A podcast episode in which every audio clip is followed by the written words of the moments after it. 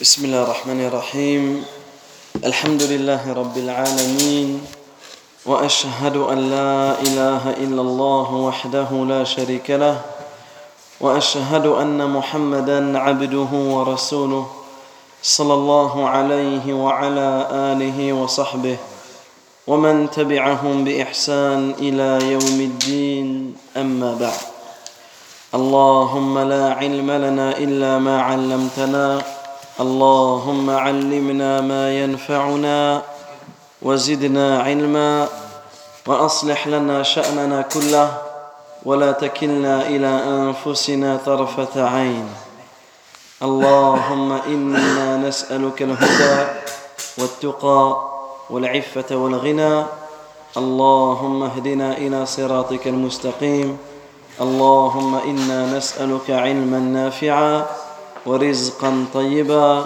وعملا متقبلا الخامس قراءة سيرة السلف هذه الأمة فإن سلف هذه الأمة أصحاب النبي صلى الله عليه وسلم وتابعيهم بإحسان أهل الصدر الأول من الإسلام وهو خير القرون وهم خير القرون وحماة الإسلام وهداة الأنام وليوث الصدام وأهل المشاهدة والموافق العظام. Donc, le cinquième point à étudier dans cette première cause de l'augmentation de la foi qui est la science bénéfique, c'est de lire les biographies de nos pieux prédécesseurs. Donc les pieux prédécesseurs de cette communauté, ce sont les compagnons du prophète sallallahu alayhi wa sallam et ceux qui les ont suivis de la meilleure manière.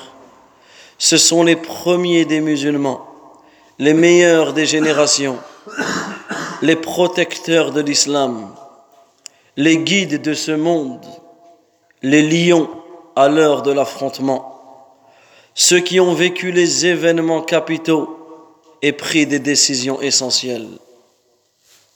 Les pieux prédécesseurs sont ceux qui portèrent la religion et transmirent au peuple qui leur succédèrent. Leur foi est la plus forte. Leur science est la plus enracinée. Leurs cœurs sont les plus pieux. Leurs âmes sont les plus pures, et en particulier les compagnons à qui Allah Azza wa Jal a donné la faveur de voir son prophète sallallahu alayhi wa sallam, le plaisir d'être des témoins de ses faits et gestes, ainsi que l'honneur d'écouter sa voix et son agréable conversation. Les compagnons ont donc appris la religion toute fraîche qui leur a transmise. Celle-ci donna de l'assurance à leur cœur, une paix à leur âme, et ils furent envers elle d'une fidélité à toute épreuve. Et il nous suffit de se rendre compte, afin de se rendre compte de leur mérite, de savoir qu'Allah Azza wa Jal s'est adressé à eux en disant « Kuntum khayra ummatin ukhrijat linnas » Vous êtes la meilleure communauté qu'on a fait surgir pour les hommes. Donc ici, l'importance de connaître nos pieux prédécesseurs. Puisque les pieux prédécesseurs qui sont les compagnons du prophète sallallahu alayhi wa sallam et qui sont ceux qui les ont suivis dans le bien, c'est eux qui ont transmis la religion au peuple qui les ont succédé. Leur foi est la plus forte de toute la communauté. Leur science a été la plus enracinée de toute la communauté. Leurs cœurs sont les plus pieux et leurs âmes sont les plus pures. Donc ces gens-là, à qui Allah tabaraka wa ta'ala a dit « Kuntum khayra ummatin ukhrijat linnas » Vous êtes la meilleure communauté que l'on a fait surgir pour les hommes. Ces hommes, donc cela signifie qu'ils sont la meilleure communauté et qu'ils sont les plus utiles à autrui. Ces hommes dont le prophète sallallahu alayhi wa sallam a dit dans le Sahih de l'imam Muslim, khayrukum qarni thumma alladhina yalwunahum thumma alladhina yalwunahum. Les meilleurs d'entre vous sont mon siècle, ensuite ceux qui sont venus après, ensuite ceux qui sont venus après. Également dans un autre hadith, le prophète sallallahu alayhi wa sallam dit khayru ummati al-qarn alladhi bu'ithtu fihi thumma alladhina yalwunahum. Les meilleurs de ma ummah, les meilleurs de ma communauté sont ceux qui furent mes contemporains, sont ceux qui ont été qui furent mes contemporains au moment de ma mission, puis la génération qui suit. Donc il est important que l'on connaisse la vie de nos pieux prédécesseurs. Et celui qui médite sur ce qu'ils ont vécu, sur ce qu'ont vécu ces hommes, celui qui médite sur leur biographie, sur le mérite de ces hommes, celui qui connaît leur qualité exemplaire, celui qui contemple tout ce dont ils faisaient preuve, comme leur magnifique comportement, leur fidélité à l'exemple du noble messager, sallallahu alayhi wa sallam, l'entretien de leur foi, leur peur de désobéir et commettre des péchés, celui qui connaît la précaution qu'ils prenaient pour ne pas tomber dans l'ostentation et dans l'hypocrisie, leur entrain dans l'obéissance en Allah et l'émulation dans les actes de bien. Celui qui médite sur cela, il va trouver en eux le meilleur des exemples. Le meilleur des exemples. Et nous devons nous baser, nous devons nous éduquer sur nos pieux prédécesseurs, sur le comportement, sur la vie, sur l'envie que nos pieux prédécesseurs avaient. Ridwanullahi alayhim. Et celui qui médite et observe tout cela, il remarquera certes maintes faits admirables et de nombreux caractères qui le pousseront à les prendre sincèrement pour exemple et à désirer de s'orner de leur parure et de leur qualité.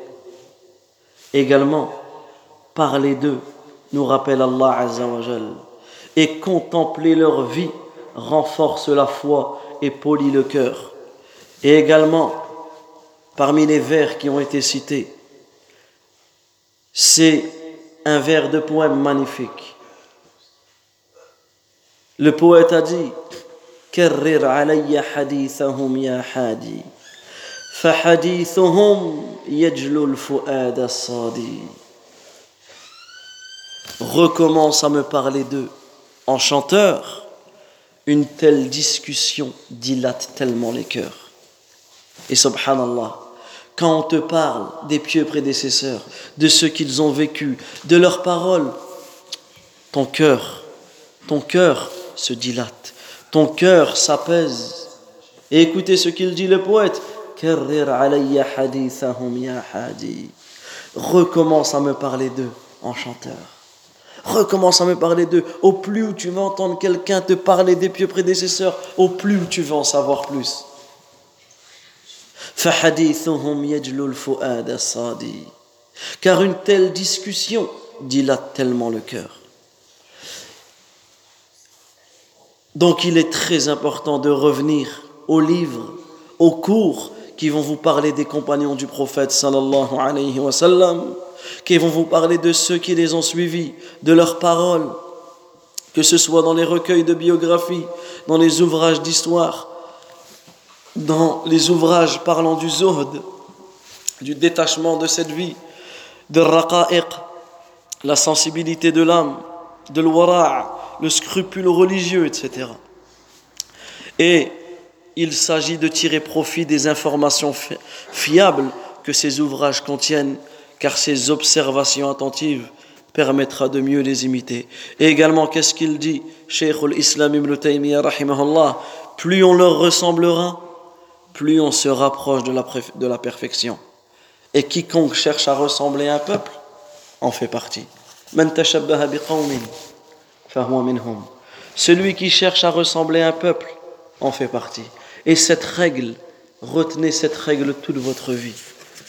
Celui qui cherche à ressembler à un peuple en fait partie. Donc celui qui cherche à ressembler au meilleur des générations, Kuntum khayra ummatin ukhrijat linnas. Vous faites partie des meilleures personnes que l'on a fait surgir des gens.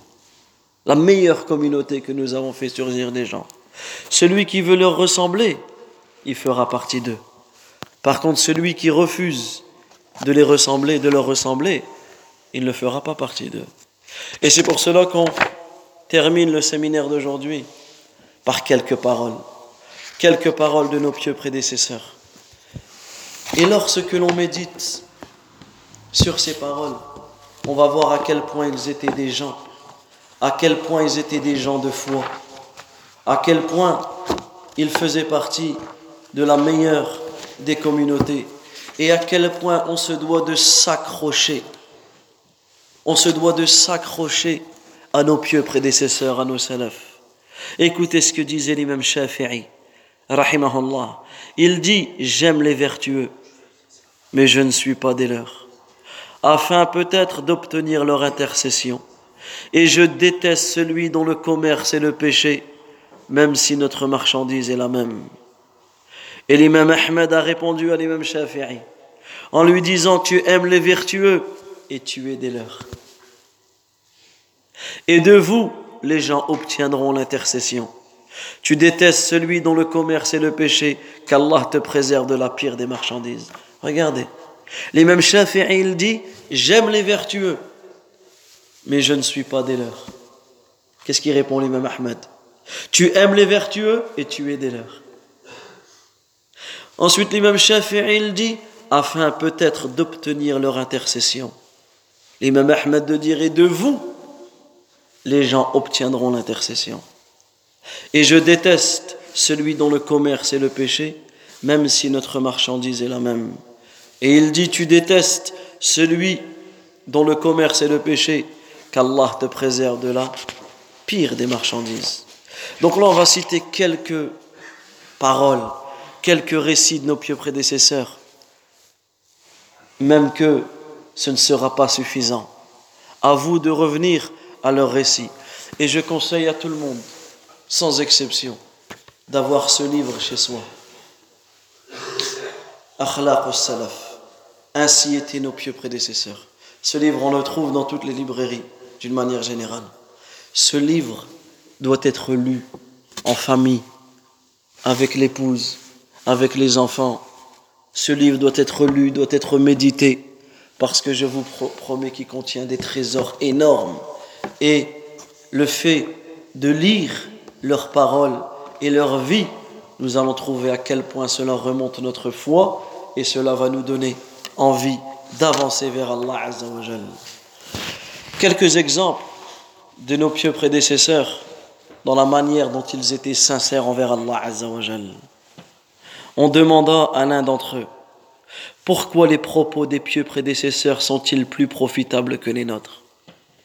Il répondit « Car ils nous ont parlé pour la gloire de l'islam et l'agrément du miséricordieux, alors que nous, nous parlons pour la gloire de nos âmes, la recherche de ce bas monde et l'agrément des créatures. » Également Al-A'mash, il rapporte que Hudhayfa ibn al-Yaman, il pleura dans la prière.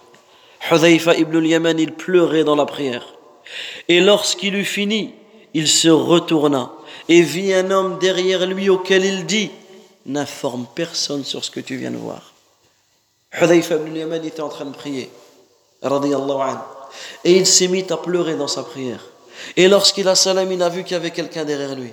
Qu'est-ce qu'il lui a dit ? Ce que tu viens de voir, tu ne le dis à personne.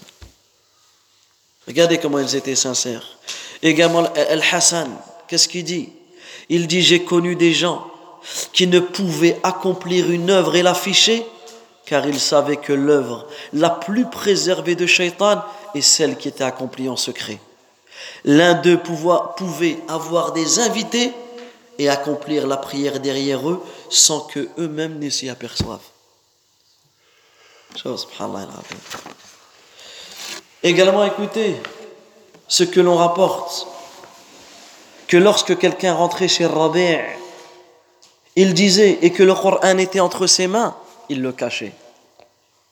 Il était en train de lire le Coran, quelqu'un le voyait, il cachait le Coran de peur de faire ça par ostentation. Également, Abdullah ibn Abi al-Hudhayl, il dit, arriva l'heure de la prière, et on demanda à un cheikh de s'avancer pour la diriger. Il refusa, et on lui demanda, qu'est-ce qui t'a empêché de t'avancer? Il a dit, j'ai craint que quelqu'un passe et ne dise, ils lui ont demandé de diriger la prière car il est meilleur que eux, car il est le meilleur d'entre eux. Chose, subhanallah al-azim. Également, Imran ibn Khalid, il dit, j'ai entendu Muhammad ibn Wasi' dire l'homme. Et en fait, subhanallah, il parlait de lui-même. L'homme pleure depuis 20 ans, alors que sa femme est à ses côtés et elle ne le sait pas. Également, Muhammad ibn Wasi' il dit, j'ai connu des hommes dont la tête était posée sur le même coussin que celui de leur épouse, et qu'ils mouillaient de leurs larmes tout ce qui était sous leurs joues, sans que leurs épouses ne s'en aperçoivent. J'ai connu des hommes qui se tenaient dans le rang en prière, dont les joues ruisselaient de larmes, sans que celui qui était à leur côté ne s'en aperçoive. Également, Ayoub, il dit, il priait la nuit et le cachait. Et au matin, il élevait la voix comme s'il venait de se lever. Il priait la nuit et il le cachait. Et arrivé au matin, il faisait comme si qu'il avait dormi toute la nuit et qu'il venait de se lever, tellement il voulait garder son action secrète. Également, Omar ibn Thabit, il rapporte, lorsque Ali ibn al-Hussein est mort, on le lava. Les laveurs sont venus pour le laver. Et ils ont trouvé sur son dos une grosse trace noire. Et des gens qui étaient présents ont demandé, qu'est-ce que cela? Et lui ont dit, il portait des sacs de farine de nuit sur son dos et les distribuait aux pauvres de Médine. Également, Ja'far ibn Zayd al-Abdi, il rapporte, un homme passa devant un groupe de personnes qui firent ses éloges. Subhanallah. Un homme passa devant un groupe de personnes qui parlaient de lui en bien. Et ils ont élevé la voix pour qu'ils entendent qu'on parle de lui en bien. Quand il les dépassa, qu'est-ce qu'il a dit? Il s'arrêta. Il tourna son visage vers le ciel et dit, « Oh Allah, si eux ne me connaissent pas, toi tu me connais. » Et cela nous rappelle à l'invocation qu'Abou Bakr, radiyallahu anhu, il faisait. Lorsque quelqu'un lui faisait son éloge, Abou Bakr, le meilleur de cette communauté après le prophète sallallahu alayhi wa sallam. Abou Bakr qui est le meilleur être humain après les prophètes. Lorsque quelqu'un lui faisait son éloge, qu'est-ce qu'il disait?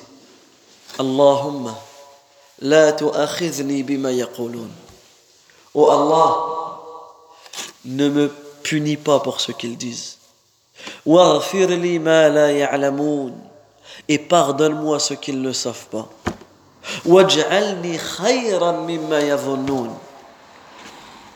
Et fais que je sois meilleur que ce qu'ils pensent.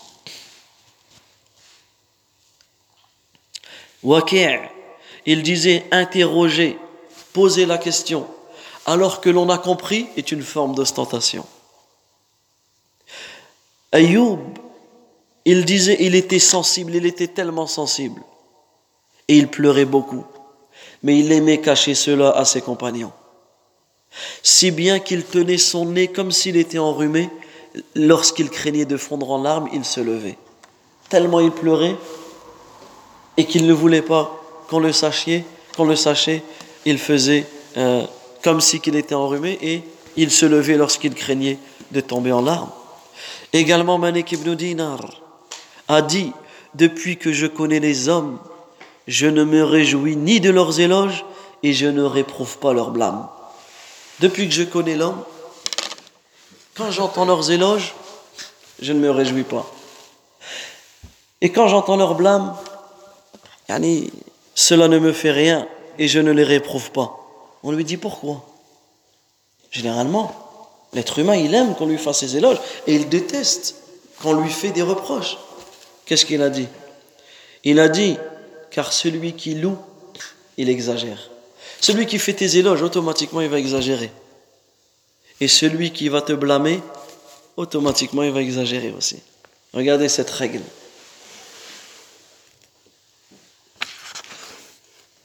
Et les paroles de nos pieux prédécesseurs quant à la sincérité sont nombreuses. Également, nous allons citer quelques paroles de nos pieux prédécesseurs quant à la persévérance et le sacrifice qu'ils ont fait pour notre religion. Écoutez ce que Omar, radiyallahu anhu, Omar ibn al-Khattab, il dit, les gens se cachaient. Donc au début de l'islam, les gens se cachaient. Et lorsque quelqu'un embrassait l'islam, les gens se jetaient sur lui et le frappaient. Et lui, il les frappait aussi. Imaginez la situation. Au début de l'islam, quand les gens se convertissaient à l'islam, ils devaient se cacher. Et dès que quelqu'un savait qu'un tel s'était converti à l'islam, tout le monde le rouait de coups. Donc il se faisait frapper et lui devait se défendre et devait les frapper. Omar ibn al-Khattab, il dit, « Je suis allé trouver mon oncle maternel et je l'ai informé de ma conversion. » Donc Omar, quand il s'est converti, il était prêt à se faire frapper. Il était voir son oncle, il lui a dit « Je suis rentré dans l'islam. » Son oncle est rentré chez lui, il a fermé la porte. Il a dit, il n'a pas compris, pourquoi il ne me frappe pas? Il est parti voir un noble de Quraysh, un notable de Quraysh. Il lui a dit, je suis rentré dans l'islam. Il est rentré chez lui, il n'a pas frappé. Et il s'est dit en lui-même, c'est pas grave. Les gens se font frapper. Et moi, personne ne me frappe. Un homme dit, veux-tu informer les gens de ta conversion à l'islam? Omar dit oui. Alors, lorsque les gens seront assis dans le haram, dans l'enceinte de la Kaaba, va voir un tel et dis-lui, j'ai embrassé l'islam et cela ne sera plus longtemps un secret. Et il est parti. Omar ibn Khattab, radiyallahu anhu. Il est parti. Et il a dit à un tel, sais-tu que j'ai embrassé l'islam? L'homme, il a crié à tout le monde, Al-Khattab, Ibn al-Khattab, Ibn al-Khattab a embrassé l'islam. Alors les gens, ils se sont levés et ils l'ont tous frappé. Et Omar s'est défendu et les a frappés. Jusqu'à ce que son oncle, il leur a dit aux gens, j'accorde ma protection à Omar. J'accorde ma protection à Omar. Donc là, ils ont tous arrêté de le frapper. Ils ont tous arrêté de le frapper. Yani personne ne m'a touché. Mais Omar, à chaque fois qu'il voyait les autres musulmans qui n'avaient pas de protection se faire frapper, cela le touchait. Il se sentait injuste par rapport à eux. Qu'est-ce qu'il a fait, Omar? Il a été voir son oncle. Il a été voir son oncle, il lui a dit, est-ce que tu écoutes? Son oncle lui a dit, qu'est-ce que tu veux que j'écoute? Il lui a dit, je ne veux pas de ta protection. Ne fais pas cela. Et son oncle lui a dit, non, ne fais pas cela. Il lui a dit, je refuse. Son oncle a dit, ok. Et à partir de ce moment-là, je n'ai cessé d'être frappé et de frapper jusqu'à ce qu'Allah Azza wa Jal accorde la victoire de l'islam, à l'islam. Regardez, subhanallah al-azim, comment il s'est sacrifié et il a persévéré dans la religion. Également, Abdullah ibn Mas'ud, il dit, ne soyez pas des marionnettes. Ils ont dit, qu'est-ce qu'une marionnette? Il a dit, c'est suivre les gens. Être bien guidés s'ils le sont, et égarés s'ils s'égarent. Imposez-vous plutôt de ne pas mécroire, même si les gens mécroient. Également, Muhammad ibn Ishaq rapporte que Umayya ibn Khalaf. C'était qui Umayya ibn Khalaf? Le maître de qui? De Bilal, barakallahu fik. Le maître de Bilal. Umayya ibn Khalaf, lorsqu'il savait que Bilal était converti à l'islam, il le sortait en plein soleil. Il le jetait sur son dos. Il le traînait sur son dos dans toute la vallée de la Mecque. Et il ordonnait qu'on amène une pierre immense et qu'on lui posait sur la poitrine. Et il disait, vas-tu rester ainsi jusqu'à mourir? Ou vas-tu renier Mohammed et adorer Allat et Al-Uzza, qui étaient les statues?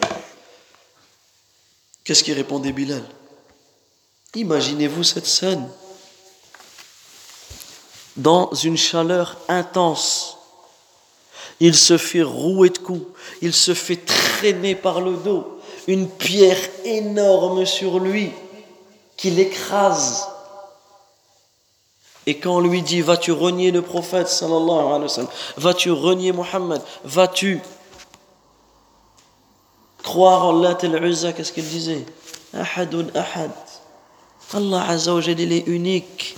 Il est unique. Regardez la force de sa croyance. Également, Sha'bi rapporte que Omar, radiyallahu anhu, il interrogea Bilal sur ce qu'il avait subi, sur ce que les mouchrikoun lui avaient fait subir. Et Bilal a dit, Ya Amir al-Mu'minin, ô commandeur des croyants, regarde mon dos. Omar a dit, je n'ai jamais vu une blessure comme celle-ci. Je n'ai jamais vu rien de pareil. Ils ont attisé pour moi un feu que seule la graisse de mon dos a atteint. Également, Maymoun ibn al-Asbar, il rapporte, il dit, j'étais à Bagdad lorsque j'entendis un vacarme. Et j'ai demandé de quoi s'agissait-il. On m'a dit, il s'agit de Ahmed ibn Hanbal qui était torturé. Puisque vous savez que l'imam Ahmed a subi des tortures énormes.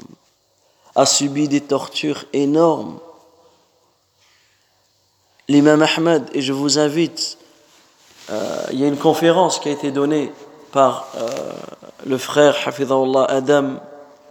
J'ai oublié son prénom, subhanallah. Le frère de Médine. Abu Adam al-Faransi. Naam. Vous la trouvez sur YouTube. Abd al-Malik al-Faransi, c'est ça, hein? Abd al-Malik al-Faransi, hafidhahullah. Vous tapez sur YouTube l'épreuve de l'imam Ahmed. Il a fait un cours, masha'Allah. Je vous renvoie à écouter ce cours pour comprendre pourquoi l'imam Ahmed a été éprouvé. Et notamment, il a été éprouvé sur le fait que les innovateurs de son époque imposer le fait de dire que le Coran est une créature. Et pourquoi il voulait absolument dire que le Coran est une créature ? Puisque si on dit qu'Allah il a créé le Coran, eux ils renient l'attribut d'Allah, al-kalam, le fait qu'Allah parle. Alors que le Coran c'est pas une créature d'Allah. Le Coran c'est kalam Allah, la parole d'Allah Azza wa Jalla, ghayru makhlouq, il n'est pas créé. Et nous, les gens de la Sunna et de la Jama'a, nous croyons fermement qu'Allah Azza wa Jal parle. Et que le Coran, c'est sa parole. Donc le Coran, ce n'est pas une créature, c'est un attribut parmi les attributs d'Allah Azza wa Jal qui est sa parole. Donc ils ont torturé l'imam Ahmed et d'autres savants. Ce n'est pas seulement l'imam Ahmed qui a été torturé. D'autres savants qui ont même été tués. Je suis entré lorsqu'il reçut le premier coup de fouet. Ils ont mis 2 bourreaux et 2 bourreaux derrière. Quand il frappe, l'autre recule, l'autre avance. Il frappe, l'autre recule, l'autre avance. Il frappe. L'imam Ahmed, rahimahullah, lorsqu'il a pris le premier coup de fouet, qu'est-ce qu'il a dit ? Bismillah. Lorsqu'il a pris le deuxième coup de fouet, qu'est-ce qu'il a dit ? La hawla wa la quwwata illa billah. Lorsqu'il a pris le 3e coup de fouet, qu'est-ce qu'il a dit ? Al-Qur'an, kalamullah ghayru makhlouq.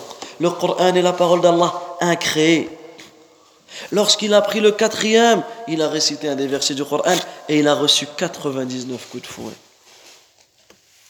Également, Ibrahim ibn Muhammad ibn al-Hassan rapporte, il dit, on introduisit Ahmed ibn Hanbal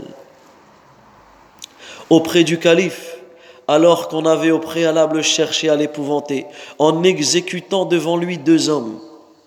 Lorsqu'ils ont rentré, l'imam Ahmed, auprès du calife, ils ont tué 2 hommes devant lui, pour lui faire peur, pour lui dire, regarde ce qu'il t'attend. L'imam Ahmed regarda en direction d'Abdurrahman al-Shafi'i. Il a regardé en direction de Shafi'i et lui a dit, subhanallah al-azim, wallah, imaginez cette scène. Ils viennent voir 2 personnes se faire tuer devant lui. Il rentre auprès du calife. Il rencontre un autre savant. Qu'est-ce qu'il lui dit ? Qu'est-ce que tu as appris par rapport à l'essuyage au-dessus des chaussettes ? Ils discutent d'une mas'ala fiqhiyya. Regardez comment ils étaient accrochés à la science. Regardez comment ils étaient accrochés à la science. Ibn Abi Daoud, il dit, voyez cet homme qu'on amène pour être exécuté et il débat sur le fiqh. Également Abdullah, le fils de l'imam Ahmed. Donc là on voit que la kunya de l'imam Ahmed c'est Abu Abdullah. La kunya de l'imam Malik c'est quoi? Abu Abdullah. La kunya de l'imam Shafi'i c'est quoi? Abu Abdullah. La kunya d'Abu Hanifa c'est quoi? Ben, c'est Abu Hanifa. C'est déjà Abu Hanifa. Écoutez ce que Abdullah, le fils de l'imam Ahmed, il dit. Il dit, lorsque mon père, donc lorsque l'imam Ahmed était en train de mourir, alors que j'étais à ses côtés, tenant dans la main un bout de tissu pour lui tenir les mâchoires, il se mit à transpirer, puis à se réveiller, puis à ouvrir les yeux et faire un signe de la main en disant « pas encore, pas encore ». Ses enfants n'ont pas compris. Et il fit cela une deuxième fois, une troisième fois. Et quand il se réveillait, ils lui ont dit « Père, que disais-tu ? Tu transpirais au point qu'on pensait que tu allais mourir. Et tu disais « pas encore, pas encore ». Qu'est-ce qu'a dit l'imam Ahmed ? Il a dit « Oh mon fils, tu ne sais pas ce que j'ai dit ?» Il lui dit « Non ». Il lui a dit « Iblis, la'natullahi alayhi, est debout à mes côtés. » Il se mord les doigts et dit « Oh Ahmed, tu m'as échappé. » Et je dis « pas encore » jusqu'à mourir. Imaginez, subhanallah al-azim, l'imam Ahmed est en train de mourir. Shaitan se met à ses côtés. Qu'est-ce qu'il lui dit, Shaitan? « Tu m'as échappé. Ça y est, t'as gagné. » Mais si l'imam Ahmed à ce moment-là, il dit « Ouais, j'ai... » Il peut penser « Ouais, j'ai gagné, je t'ai battu. Regarde. » Comment l'ostentation peut venir jusqu'à tes derniers instants. Mais regarde comment il était préservé. Pas encore, pas encore. Regardez, subhanallah, quelle force il faut pour qu'à ce moment-là, dans les derniers instants de ta vie, il te reste que quelques minutes à vivre et tu as encore cette force de la foi. Également, on peut citer quelques paroles de nos pieux prédécesseurs dans l'attachement qu'ils avaient à la sunnah. Écoutez ce que rapporte Nafi'. Il rapporte qu'Ibn Omar, un jeune qui a grandi avec le prophète sallallahu alayhi wa sallam, il recherchait tous les lieux en lesquels le prophète sallallahu alayhi wa sallam avait prié, au point que le prophète sallallahu alayhi wa sallam s'était installé sous un arbre et que Ibn Omar avait pris l'habitude de s'y installer aussi. Ibn Omar, tellement il était accroché à la sunna du prophète, tellement il aimait le prophète, tellement il est connu qu'Ibn Omar voulait reproduire tout ce que le prophète faisait. Il savait que le prophète avait l'habitude de s'asseoir et de s'allonger en dessous d'un arbre. Il allait vers le même arbre et qu'est-ce qu'il faisait? Il s'allongeait comme le prophète et il versait de l'eau sur cet arbre pour pas que l'arbre se dessèche, pour pas que cet arbre tombe et disparaisse, tellement comme c'était un arbre où le prophète sallallahu alayhi wa sallam passait. Également, Ibn Abbas rapporte que Muawiyah me dit, tu suis la voie de Ali? Muawiyah radiyallahu anhu a dit à Ibn Abbas radiyallahu anhuma, tu suis la voie d'Ali? Qu'est-ce qu'a dit Ibn Abbas? Je suis ni la voie d'Ali ni la voie d'Uthman, mais je suis la voie du messager d'Allah sallallahu alayhi wa sallam. Également Abdurrahman ibn Jubayr, il dit à Amr ibn al-Aswad, il a accompli le Hajj. Et lorsqu'il est arrivé à Médine, Ibn Omar le vit alors qu'il accomplissait la prière. Imaginez la scène. Ibn Omar qui a vécu avec le prophète sallallahu alayhi wa sallam, il voit Amr ibn al-Aswad pour la première fois. Il l'a vu en train de prier. Et là, il a eu un choc. Il l'a regardé. Et il s'est interrogé à son sujet. Il lui a dit, quel est cet homme qui est en train de prier? Ils lui ont dit, c'est un homme qui vient du Sham. Il s'appelle Amr ibn al-Aswad. Pourquoi il était impressionné? Écoutez ce qu'a dit Abdullah ibn Omar, le fils d'Omar ibn al-Khattab.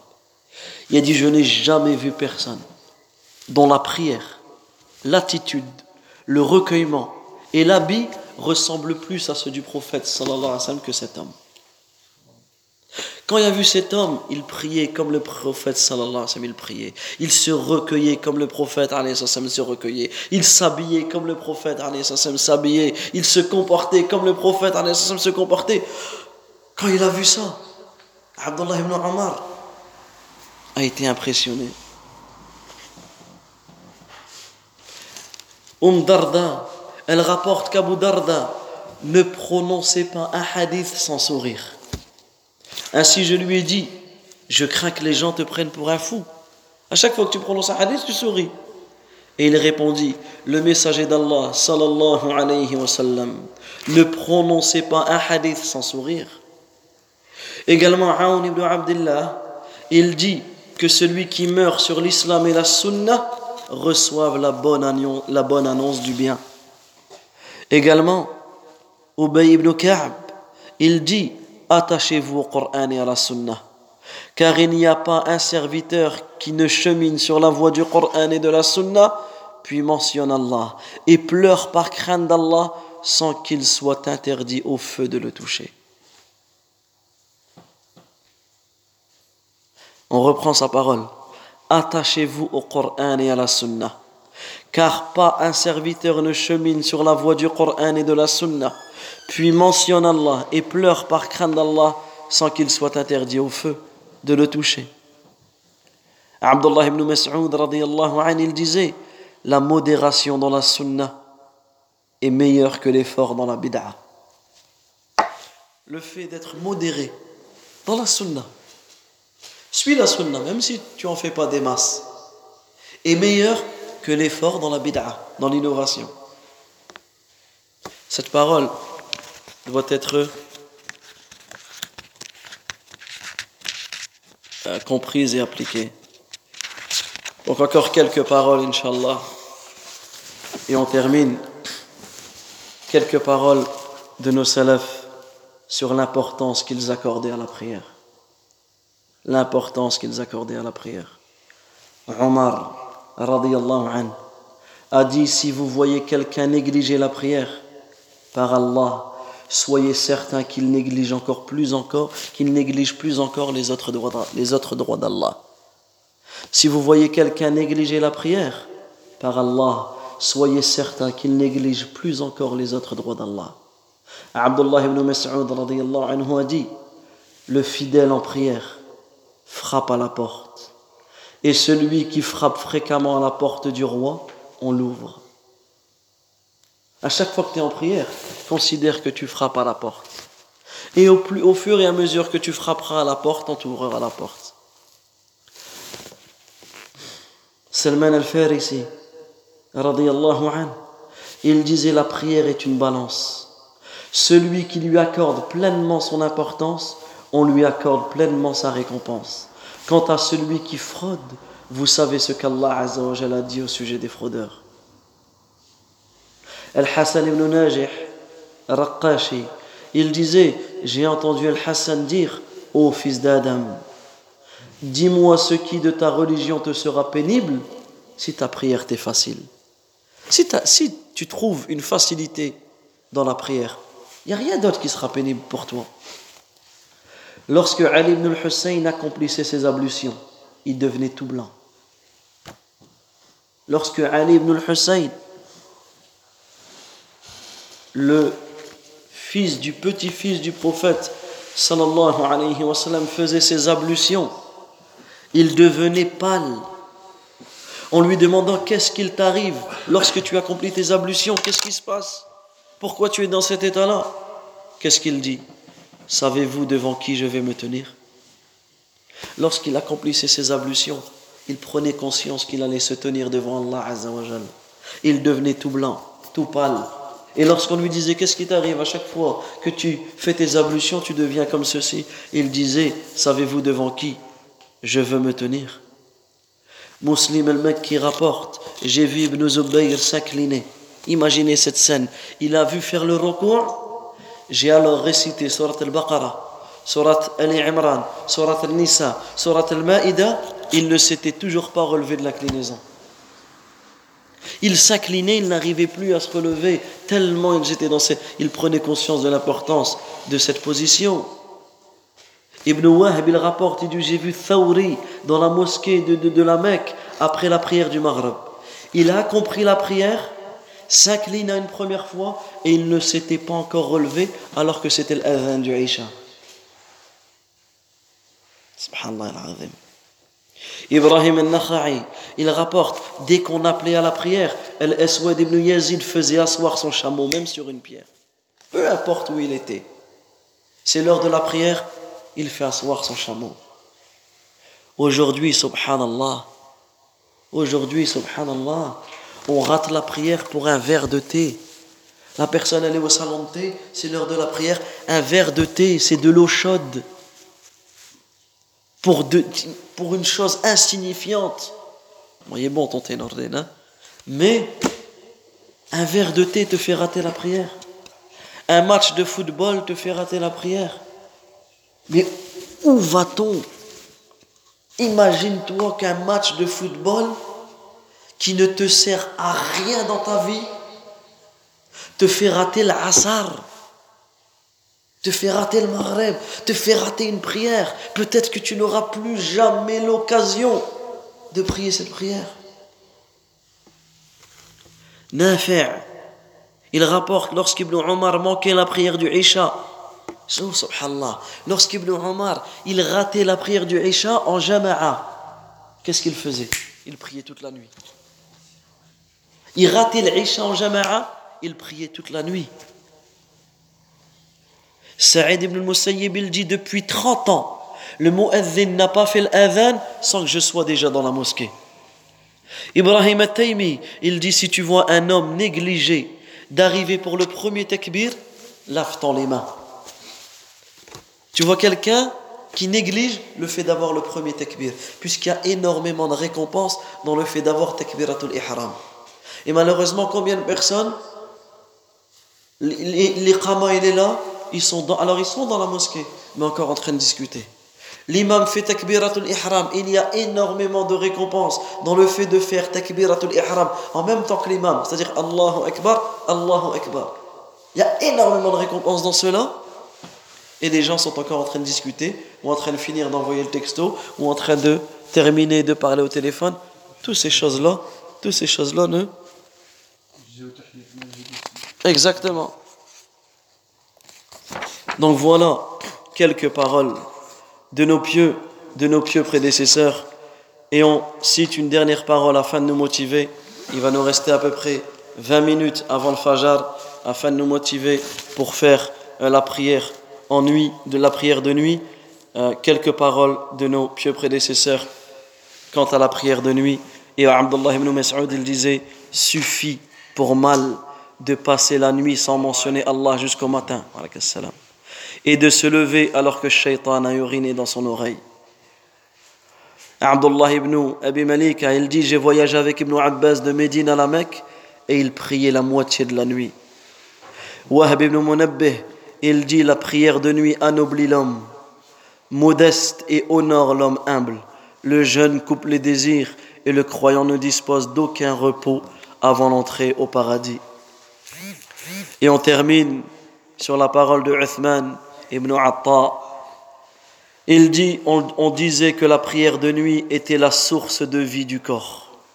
La prière de nuit était la source de vie du corps, la lumière du cœur, la clarté de la vue et la force des membres. Si l'homme prie la nuit, il se lève joyeux, il ressent la joie dans son cœur, alors que s'il dort sans réciter sa partie quotidienne, il se lève triste, le cœur brisé, comme s'il avait perdu quelque chose, et il a certes perdu ce qu'il était plus utile. Wallahu ta'ala a'lam, wa sallallahu wa sallam ala nabiyyina Muhammad, wa ala alihi wa sahbihi ajma'in, subhanakallahumma wa bihamdik, ashhadu an la ilaha illa ant, astaghfiruka wa atubu ilayk. وآخر دعوانا أن الحمد لله رب العالمين وصلى الله وسلم على نبينا محمد وعلى آله وصحبه أجمعين ربنا آتنا في الدنيا حسنة وفي الآخرة حسنة وقنا عذاب النار. Et on termine par ce poème. كرر علي حديثهم يا حادي فحديثهم يجلو الفؤاد صادي. Recommence à me parler d'eux. Vous comprenez maintenant le poème. Recommence à me parler des pieux prédécesseurs, ô enchanteur. Une telle discussion dilate tellement les cœurs. Wallahu ta'ala a'lam. Barakallahu fikum. Subhanakallahumma wa bihamdik. Ashhadu an la ilaha illa ant. Astaghfiruka wa atubu ilayk.